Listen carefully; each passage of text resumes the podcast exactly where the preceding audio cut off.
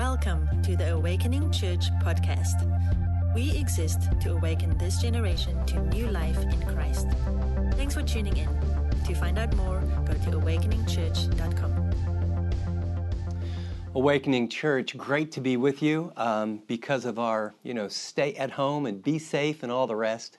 You know, I can't teach this uh, at the office where most of things are coming from, so this is our makeshift set uh, in my office right here in town, right down the street, not very far. And I'm really honored to get to share in this series. You know, resilient. I, I love, even on the top of the notes, the ability to withstand or recover from a difficult situation. And, and we've learned it's tempting, we've learned it's emotional, and, and I want to share it's powerful. Um, and, and I'm going to do something I don't normally do. Uh, I tend to do a fairly quick introduction, jump into the text, apply it all the way through. I want to just get you to lean back and I want to talk about power uh, because I think right now we feel powerless, right? I mean, when are we going to get to go back to work? When can we go outside? Uh, you know, what about the future? What about my plans? I mean, it, it is really a, a challenging time. I think God wants us to be resilient. How do we overcome challenges and difficult situations? And I think there's a number of things uh, at play here. So let me give you three very quick stories, all that have to do with the power of something. And by the time we get done, I think those three stories will be bing, bing, bing. Wow. Maybe I want to remember them. The story number one uh, I'm a young pastor, I'm 28 years old. It's my very first pastorate. We don't even have an office. And so there was a, it's a small little town of under 3,000, not even a stoplight. And uh, there was an area where I could sort of office in the back of someone's place. They just put up a little almost cardboard type thing, let me stay in the back, just a little place to study. And it was a businessman, and um, he, you know, was a Christian, went to sort of the main church in town, and you know, was trying to be nice to me. And he came and said, uh, "Hey, by the way, now what uh, what version of the Bible are you using?" And so we're kind of talking about the Bible. And all I know is he's you know, a, a, person who goes to this church, very open about his faith. We're talking about the Bible, and he gets a phone call. Picks up the phone. What? What? You tell that N word? I would never have an N word. That blankety blank, blank, blank. This is a, well, we're not going to have an N. And I mean, I'm sitting there going, now, are you kidding? And he hangs up the phone, and then he comes over and goes, uh, now, the, the version I was telling you about, I mean, there, there, there was not a skip in the beat. It's the power of deception. There, there was absolutely no connection between him being a follower of Jesus, our conversation about the Word of God that screams no partiality, and the words and the prejudice and the anger coming out of his mouth about a human being made in the image of God. I mean, I was a young pastor. I'm 28, but I'm thinking, whoa. Now, now candidly, I, I grew up in Ohio, and I, I grew up in the suburbs, and I was deeply offended. I, you know, grew up playing basketball, and so outdoor courts, and then, you know, very mixed racially college team, and it was just like, I, I remember, how could anyone be that deceived? Powerful, powerful deception. Story number two. Um, a number of years later, uh, it was a, a, young man, and from all practical appearances, was doing great. You know, been married, I don't know, seven, eight years, had like a five year old at the time, good job, good family, just bought a house, you know, attractive, he and his wife, came to church regularly. I, I mean, you would just think upwardly mobile, kind, generous, good dad. And um, I got a call. He said, I, I got to talk to you right away. And I said, well, sure. He says, can I come down right now? I said, well, sure, go ahead. And he, he, he comes to me and he goes, uh, this is the note that was on the refrigerator. I said, what's it say? He says, I don't love you anymore. I never loved you. And I've taken our daughter and I'm gone. And that guy, I mean, if a lightning bolt would have hit him, it it couldn't have been more drastic. He was completely relationally deceived or unaware. Whatever, if if I'd ask him, you know, I mean, you know, like a day before, how's it? Great at home, great with the wife, great with work, great with the family. I mean, he was absolutely 100%. Things are fine. Well, obviously they weren't. Obviously, he, he didn't see, he didn't recognize, he didn't see the hurt, he didn't see the body language. He wasn't listening to what she said. I mean, people just don't do that. That was a long, slow burn that ended up in a dramatic ending to someone that, for all practical purposes, was oblivious. Deception. It's powerful. You know, I'm telling stories, but here's what I want you to get. What would this have to do with like you or me? What, what if deception is that powerful? That you could actually be convinced you're in right relationship with God and things are super duper, or you're in right relationship with someone you love and you're completely wrong, completely deluded. Third story about power. This is a positive one.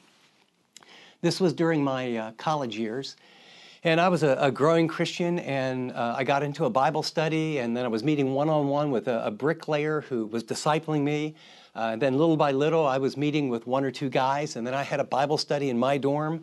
And I was just learning. Everything was new. I was getting to God's Word. Um, I, I, was, I was a pretty slow learner. I, it was so hard to get up in the morning and spend time with God daily. It took me about a year and a half, maybe two years before it became a habit and, and little later became a joy. Um, I, I, began to uh, write down some verses that were meaningful to me on cards. Um, early on, they wanted me to memorize scripture, and I thought that's stupid. You know, it's in it's in the Bible. I can look it up when I want it. I, I had no idea the power of renewing your mind, the power of the Word of God, uh, the power of meditating. I, I, I was clueless. But I, I, was growing now, and I was even starting to teach a little bit. So it's about my, my junior year in college, and I've been a Christian a little over three years. And we had a guy uh, on our campus who came, uh, transferred in, and his name was George. Uh, he wouldn't mind me using his name. In fact, I've, I've used it publicly before. And um, George was just, there's no other word. He was socially awkward. Came from an immigrant family. His uh, parents moved here uh, in the New York area, a Slavic background, so he had a pretty decent little accent. And then there's nothing like being like 19 years old and, and you know, prematurely balding. And, um, you know, when you're in college, everyone wants to be cool, and, and George was not cool. And so, uh, you know, George did didn't really have a, a, relationship with God. He started coming to Bible study. He struggled, and then I'm confession. You know, when someone sort of joins your group, and you go, "Oh, you know, if they break up into groups, I hope he's in another group." You know, I just hope he's not in my group. You know, and that's terrible, but it was true. And um, and so George, I got to know him for that first year, and then an amazing thing happened is uh, he, he heard about something in the summer and he went to some sort of conference. And in this conference, they were talking about God can completely change your life and His Word is so powerful and all these verses. And they said the way it really works is by memorizing and meditating on Scripture. And I think George just got super desperate. I mean, this is one of the most socially awkward um, people kind of pushing him away or to the fringes. And then the poor guy ended up he ended up in a dormitory with the fraternity guys. I mean, all they did is make fun of him all the time. So George comes back after the summer, and I notice in his, his shirt pocket, he's got like a stack of three by five cards about this thick, very small, small print. And I, I, said, George, what you got there? And he, he said, Oh, you know, I went to this conference, I started memorizing scripture. And, you know, I, I had started, you know, I got, I got some little ones here, and, you know, I got my first 60 verses, topical memory system, and, yeah, I was kind of tracking, so I had maybe a hundred, maybe two. You know, I'm really yeah, yeah, spiritual, spiritual leader here. You know, and and he said, well, I, I started out and I, I, memorized the book of James, and and then I did Matthew, and I said, no, you mean the book Matthew? He said, yes, and then so because and then I forget, I then it was the book of John, and then First and Second Timothy, and I said, George, are you kidding? He goes, no, it takes me you know, I spend like the first 45 minutes of my day just reviewing those verses. And, and first of all, I thought he couldn't be telling the truth. And then fast forward. You know, when you meet someone where there's an inner beauty that comes out of their countenance, that comes out of their speech, that there's an attractiveness that you can't even put your finger on, that's not physical, that just draws like bees to honey. I watched this metamorphosis. I, George got in one of my small groups and just the calm, the wisdom, the I, don't know. I can't even explain it. it. The year goes on. Pretty soon, fraternity guys are looking both ways and going down to his dorm room to get counsel about their girlfriend or, or something that's happened at home. And pretty soon, George is emerging as this leader, and everyone wants to be around him. And he's not socially awkward. He's just like one of the most winsome, attractive guys I've ever met. And, and all hear, power, power deception, lies, delusions, thinking everything's okay. Super powerful. God's word, super powerful. And that brings us to our text. And I think you're going to see this played out. Our text last week, uh, Ryan taught us that we should be what? Quick to hear, slow to speak, and slow to anger. Why? For the anger of man does not fulfill the righteous life that God desires. And then we pick it up, I put it in your notes. We pick it up at verse 21 that Ryan ended on. Therefore, here's the application this, this anger that we have, this speech that we need to have, this listening and caring about people. Therefore, get rid of all moral filth and the evil that is so prevalent. It's the aorist tense. That means make a radical step of faith and anything morally or the evil and the references to relationships that are not good and places where you shouldn't go and influences that are messing with your life. Make a radical radical departure and put that behind you so there's a negative command. And humbly accept the word planted in you which can save you. So we're back to the word. And notice it's planted in you. Literally it says that you receive the word. Remember the parable of the soils? Remember Jesus said, you know, to his disciples, I'll explain this to you. The Son of Man went out and he cast the seed upon the ground. It's the seed is God's word. And the seed of God's word fell on hard path. That's a hard heart. And the seed of God's word fell on shallow soil. And that's someone who responds quickly, but when it gets tough to be a follower, they fade away. And the seed of God's word falls on, on thorny, thorny soil. And that's a person who who they, they love God and they're sincere and they start to grow, but the riches of this world, the deceitfulness of them, and other things and distractions choke out the word. And so instead of the person becoming more and more like Christ and more and more loving and more and more transformed, they get stuck. But then the last one, Luke 8, verse 15. But the seed that falls in the good ground is the person with a good and honest heart who receives the word implanted and obeys it. That's what he's talking about. He's talking about when you receive the word of truth, the gospel, uh, First Peter says that we are born again by an imperishable seed, verse 23 through 25. That our new relationship with God happened because we responded to the gospel of grace, and the gospel of grace put the seed of new life in us, and this new life grows, and our heart is the kind of soil. And so he says here, accept it humbly, literally with a teachable heart, which can save you. And if you printed out your notes, circle that little word can. Um, I, I, didn't know if this was true. I just learned this this week because I was doing a little extra study. And, and it's, it's, it's the word we get, uh, later became a word that they used for, obviously didn't have dynamite in that day, but dunamis. It's a word for power. It has the power, the word implanted in you has the power to save you. And the word salvation, I think we always think of, you know, like justification, it's when I prayed to receive Christ, but the word means deliverance. Your salvation is you're delivered from death. You're delivered from the power of sin. You're delivered from the penalty of sin. And so what he's saying is the word of God implanted in our hearts when we trusted Christ has the power to deliver us from what? Well, from all moral filth, from all evil, from, are you ready for this? Deception. Remember earlier? Earlier in the text, what's it say? He says, Do not be deceived. We had the word of truth. And so, as you'll look in your notes, uh, let me read the entire passage, and then I want to break it down. And then here's the deal I want you to think about how much power you'd really like to have. You know, we're just, we're all in this together. Um, and we all struggle. We struggle with temptation. Um, we struggle with uh, emotions, anger, resentment, lack of forgiveness. Um, we struggle with discipline. We struggle with a lot of stuff. This passage, it's going to remind us there's an amazing power of deception over here, and there's a power in God's word that will deliver you, but it only does that if you do something with it. Let's read it. He goes on to say, Do not merely listen to the word and so, there's our word, deceive yourselves. Do what it says. Illustration Anyone who listens to the word but doesn't do what it says is like a man who looks at his face in the mirror and after looking at himself goes away and immediately forgets what he looks like. Contrast.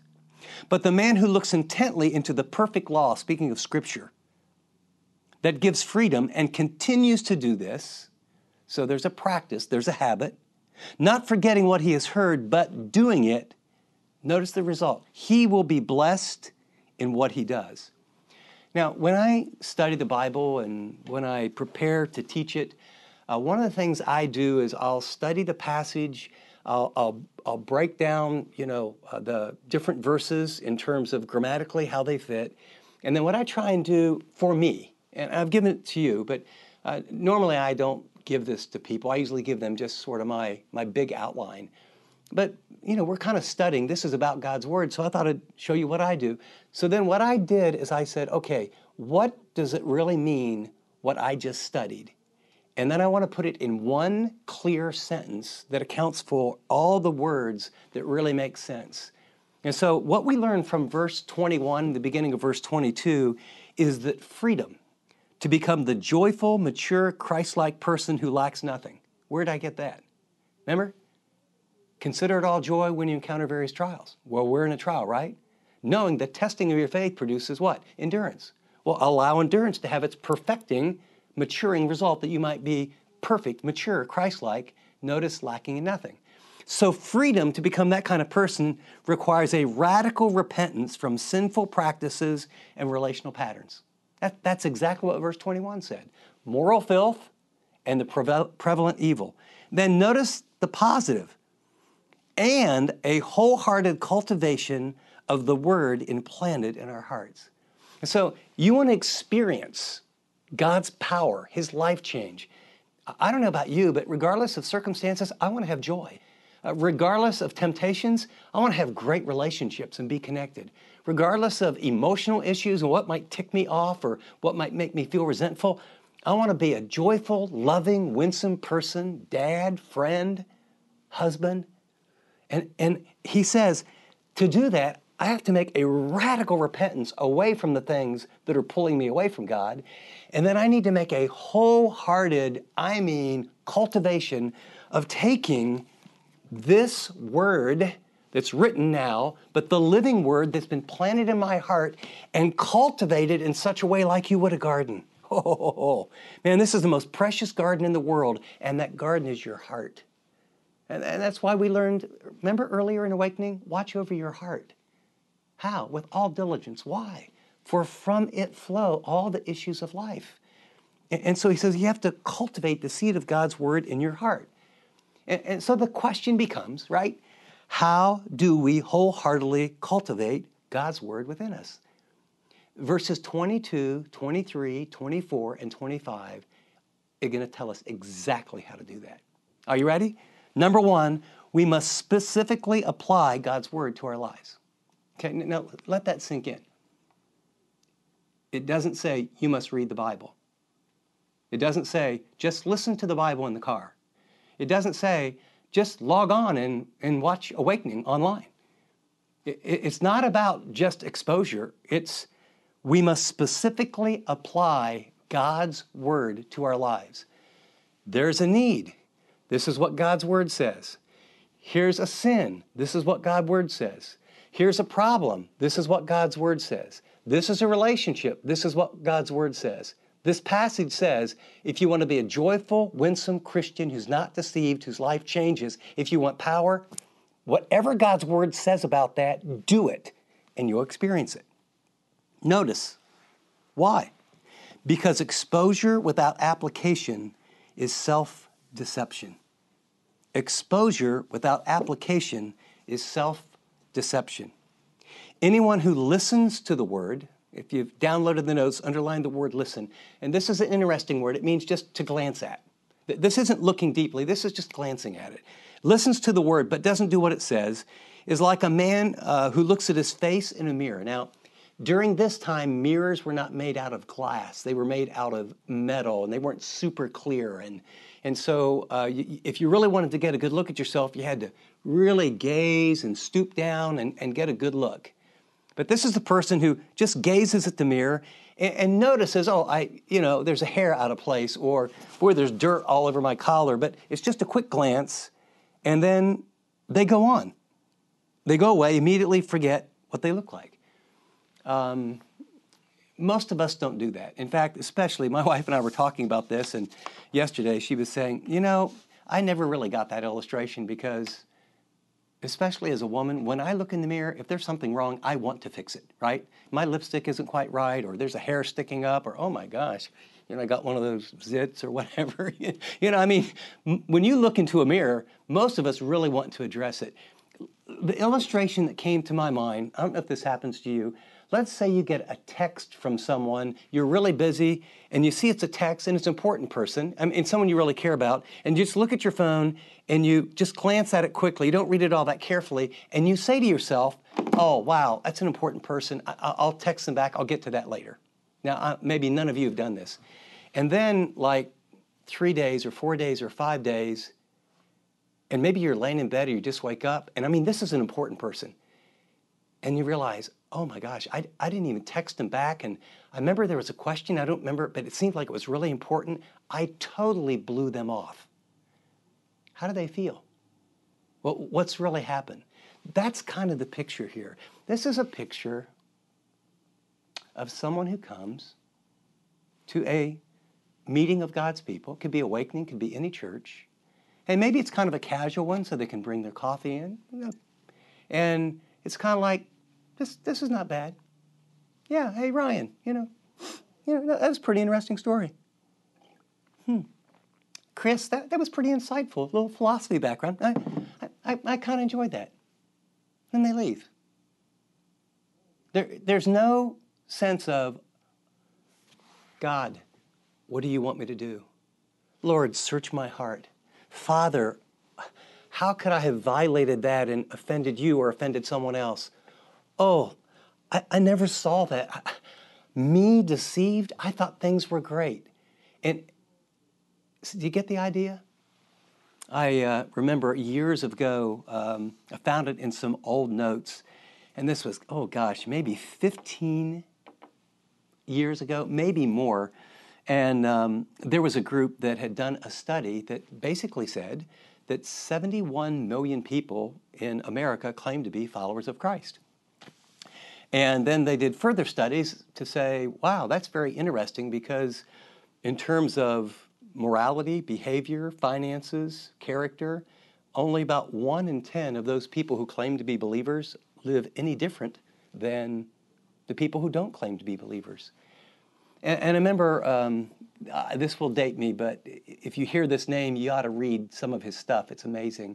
Uh, Francis Schaeffer was theologian, philosopher, uh, started a group called L'Abri in Switzerland, and, and skeptics and intellectuals from all around the world would come. And he created this place of dialogue and where you would just live out the faith, and people could come with any questions. And I remember getting to hear him. I, I actually uh, wrote one of my master's thesis based on the trilogy of core books that he wrote. And I remember he made this statement, it must have been about 1976, 78. He said, Christianity in the United States currently, this is 1976, appears to be all but bankrupt. In other words, it so doesn't resemble the life of Christ. It's so filled with either religion or rules or compromise, a lack of love. I mean, these radical core messages of Jesus are, are sort of like on a salad bar. Love your enemies? Eh, I don't think so. Um, pray for those who despitefully use you? No, I don't think that.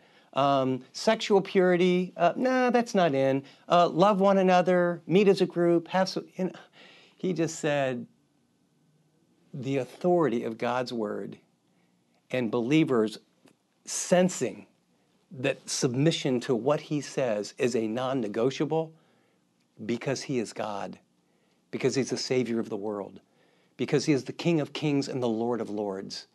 And whether it's willfully now or someday later, every single person who has ever lived will bow the knee before the Lord Jesus Christ. And every tongue will confess that he is in fact Lord to the glory of God. And, and some, I don't know what happened. I really don't. And, you know, at Living on the Edge, sort of my heartbeat, the ministry, sort of as a missionary to America and around some places of the world, it, it's helping Christians live like Christians every day, in every way, everywhere, for the glory of God and for the good of all mankind. Because um, the people that helped me become a follower of Christ, they lived it out. It was a bricklayer. I mean, he wasn't eloquent. In fact, the Bible studies were just downright boring. But I'd never seen a man love his wife or date his wife. I'd never seen a father invest in his kids. And, and I, I mean, I got to see the arguments. And I mean, I, I, I lived with him at times. I lived in a garage apartment in the back. I worked for him. I saw a man that, you know, would, would he was a bricklayer, and I remember, still remember building. You know, it's called a footer. When you're going to do a house, you have to put in a footer, and and then a, after you do that, you put these haydite blocks, and it was out like a half an inch on one area. And I mean, it, it, would have passed inspection, all the rest. And I remember him walking through and with his foot kicking down all those haydite blocks that I had carried and I had mixed all the mud. Dave, what are you doing? What are you doing, man? What are you doing? He goes, It's out of square. And I said, Yeah, but it, only that much. I mean, give me a break. And I'll never forget, he looked at me goes, Chip, you don't understand. I don't make this house and build this foundation for you or the inspectors. Whatever I do, it's my offering to God, and I'm not going to give him second rate anything. And what I want you to know is that being around Dave, it wasn't his cool Bible studies, is after a few years, I wanted to be a man of God like Dave. I wanted to be a husband like Dave. I wanted to be a dad like Dave. And, and, and it all went back to this reverence for God's word, this sense that uh, it's not casual. This isn't an option. I watched Dave after all these years still having all these little cards that I started doing, and I watched him live it out. And then I watched him when he blew it and kind of humbly said, You know, I messed up, and would you forgive me? See, there's power in the authenticity of walking with God and obeying His word. What he was doing was he was humbly receiving the word implanted, and over the years, and over the years, and over the years, then God birthed fruit in his character, but then he also birthed it in ministry. Dave is still a bricklayer. Dave, Dave is still helping out on colleges. And I mean, you know, Dave's got to be, you know, 80 now. And he's, he's helping Chinese PhD students. And he's got a high school education. And he has them in his home. And he loves them. And whatever he needs to learn so he can talk to them, I've watched him do this. Are, are you ready? I've watched him do this for over 30 years. It's just amazing. But he's a Christian that lives like a Christian. And Dave has no s- sense that um, there's pastors and clergy and other people I learned from him all of us are full time ministers of the gospel. But I got that from the word, not the culture. And so he tells us that exposure without application brings death. It, it, it kills our relationship with God, it kills the power. In fact, uh, one of my uh, profs had a great line. He would say the problem with most Christians is they're like a photograph, overexposed and underdeveloped. and Prof always had those great ones. And, and what he was really saying was overexposed. Oh, I heard this podcast. I heard this podcast. Oh, did you hear this teacher? Oh, did you know what's happening here? Oh, I, I read this book. So and so says this. Oh, I, I got news for you. God would be a lot happier with you reading three verses and obeying all three verses today than reading 300 verses and going, hmm, that's nice. See, the organ of transformation in God's kingdom is not knowledge and it's not just cognitive, it's obedience. In fact, notice number three, because immersion with application brings freedom and transformation. Look at the text. But the man who looks intently into the perfect law that gives freedom and continues to do this, not forgetting what he heard, but doing it, he will be blessed in what he does. Notice what he says. The man who looks, this is a different word. This is for pausing, stooping, gazing clearly into it. What's he gaze into? He doesn't gaze into his own heart or his own feelings. How do I feel about me? How do I feel about God? Do I feel close to God? What do others think? In other words, there's a standard of truth. What does the scripture say? See, I don't meet with God every day because I think I get brownie points on a refrigerator. I meet with God every day because I know the deception of my own heart and that I need the Word of God to purify my mind and my thinking. And see, when you look into a mirror, what's a mirror? a mirror is a source of evaluation, isn't it? I mean, you look in a mirror and you evaluate. Well, looks good, doesn't look good, need to touch up here, missed a spot here. Well, the Word of God is a source of evaluation, but it doesn't tell you how you look on the outside. It tells you how you look on the inside. It judges the thoughts and intentions of the heart. You might jot down a verse and it's worth memorizing, Hebrews 4:12, for the word of God is living and active and sharper than a two-edged sword and piercing to the division of both joint and marrow. It's able to judge the thoughts and intentions of our heart. It's powerful. And so he, he looks intently to the perfect law of God's word that gives freedom. Freedom what? Not freedom to do whatever you want, freedom not to sin. Freedom eh, to look to be all that God made you to be. Freedom to have joy in every circumstance. Freedom to be the man or the woman that God wants you to do. Then notice he looks into it, he continues to do it, not forgetting what he's heard, but doing it. And then notice he'll be blessed, he'll have God's favor. I pulled out those words and looking intently, you know what that is? That's me reading. We're like in the first century, why it says those who listen. Most of the people were illiterate. And they would hear God's word over and over. They would repeat it to one another. They were oral learners. And most everyone in the church would have all the books memorized and then they would meditate on it. And notice continues to look at it. That's okay, I, I, I looked at, it, I read it. Now I'm going to continue to meditate and ponder. The reason that I memorize these verses is so that when I'm in the car, I can meditate. Uh, when I'm waiting in line, I can meditate. I, I can begin to think about um, where's God speaking to me. And as you memorize Scripture and you don't forget it, the Holy Spirit will then begin to pull it, answer to prayer, piece of wisdom. Do this. Don't do that. Uh, protection here. I mean, you, if you've never done this, you would just be amazed. All the research, you meditate on God's word, heart rate, blood pressure. I mean, physically, physiologically. I, I mean, when I started memorizing scripture very, very seriously, your, your mind is like a muscle. I, I was shocked at how sharp my mind became as I memorized a few hundred verses and then some short chapters and then a few short books.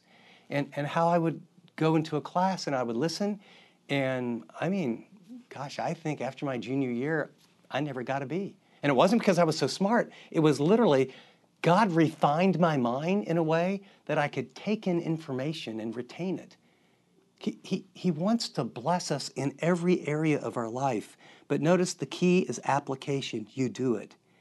And then you experience His favor, His happiness in your heart, satisfied. And so I, I summarize sort of where we're at in the series. In summary, in the midst of difficult circumstances, first 12 verses, and powerful temptations, verses 13 to 18, and emotionally challenging relationships, 19 to 21, the man or woman who regularly feasts on God's word by listening, reading, studying, memorizing, and meditating for the purpose of obeying what it says will be set free to become the joyful, winsome, loving person he or she longs to become with God's hand of favor upon all that you do. What a promise. You know, as I close, um, I don't know what to say other than uh, I've been asked by a lot of people, would you teach me how to do that? And recently at Living on the Edge, because of you know, all this sheltered in place in this sort of makeshift uh, studio we've made. I did that, and we called it Daily Discipleship with Chip. It's absolutely free, and I take people through three weeks of learning how to meet with God to form the habit. Um, we also developed some short online courses, and I put the information in your notes that, you know, if no one ever taught you how to pray, you know, how do you how do you experience God when you pray, not say words? And well, how do you how do you get into the Bible where you hear God's voice? I was just just from memory, I, I paused and I thought, are you ready? Just lean back, will you? I mean, I just jotted these in just in, in the bottom of, of my Bible as I thought over the years of the power of God's Word. 1 Peter 2 2, like newborn babes, long for the pure milk of God's Word, that by it you may grow with respect to your salvation. 2 Timothy 3 16 and 17, for the Word of God, what? It's God breathed and is profitable for doctrine, reproof, correction, and instruction in righteousness, that the man or woman of God would be fully or adequately equipped for every good work. Um, 1 Peter 1 23, for we have been born again by the word of God.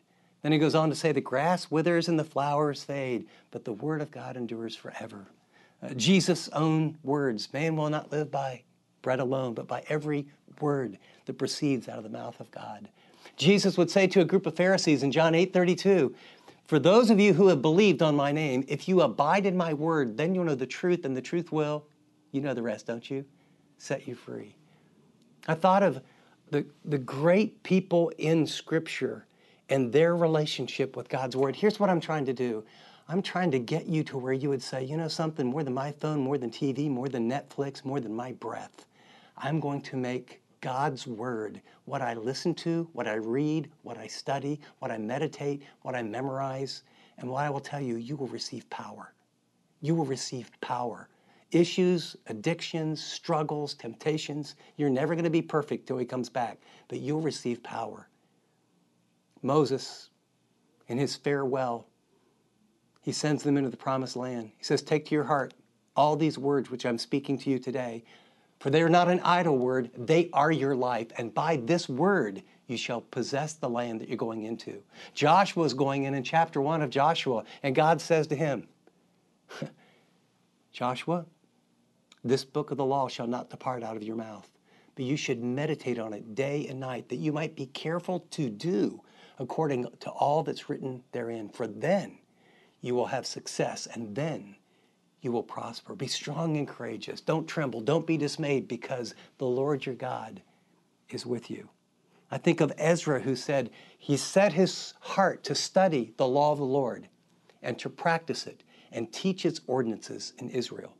I just want you to know whether it was David, if your word had not been my delight, Psalms 119, I would have perished in my affliction. I mean, all through Scripture, men, women, they hang on to the Word of God because the Word of God is powerful. Lord, I pray. Pray for my brothers and sisters in a world of distraction, in a world of temptation, in a world of noise and bombardment, that you would grant them the grace to meet with you first and foremost, to regularly, systematically begin to listen to, read, study, memorize, and ponder. And Lord, I pray you'd give them the strength to make it through the early times when it's confusing and they don't get a lot out of it. Lord, would you cultivate their heart? There's an appetite that needs to be developed. Just like tasting certain foods, it takes time to acquire. Would you give them a taste? Of your love and your power through your word. In Jesus' name, amen.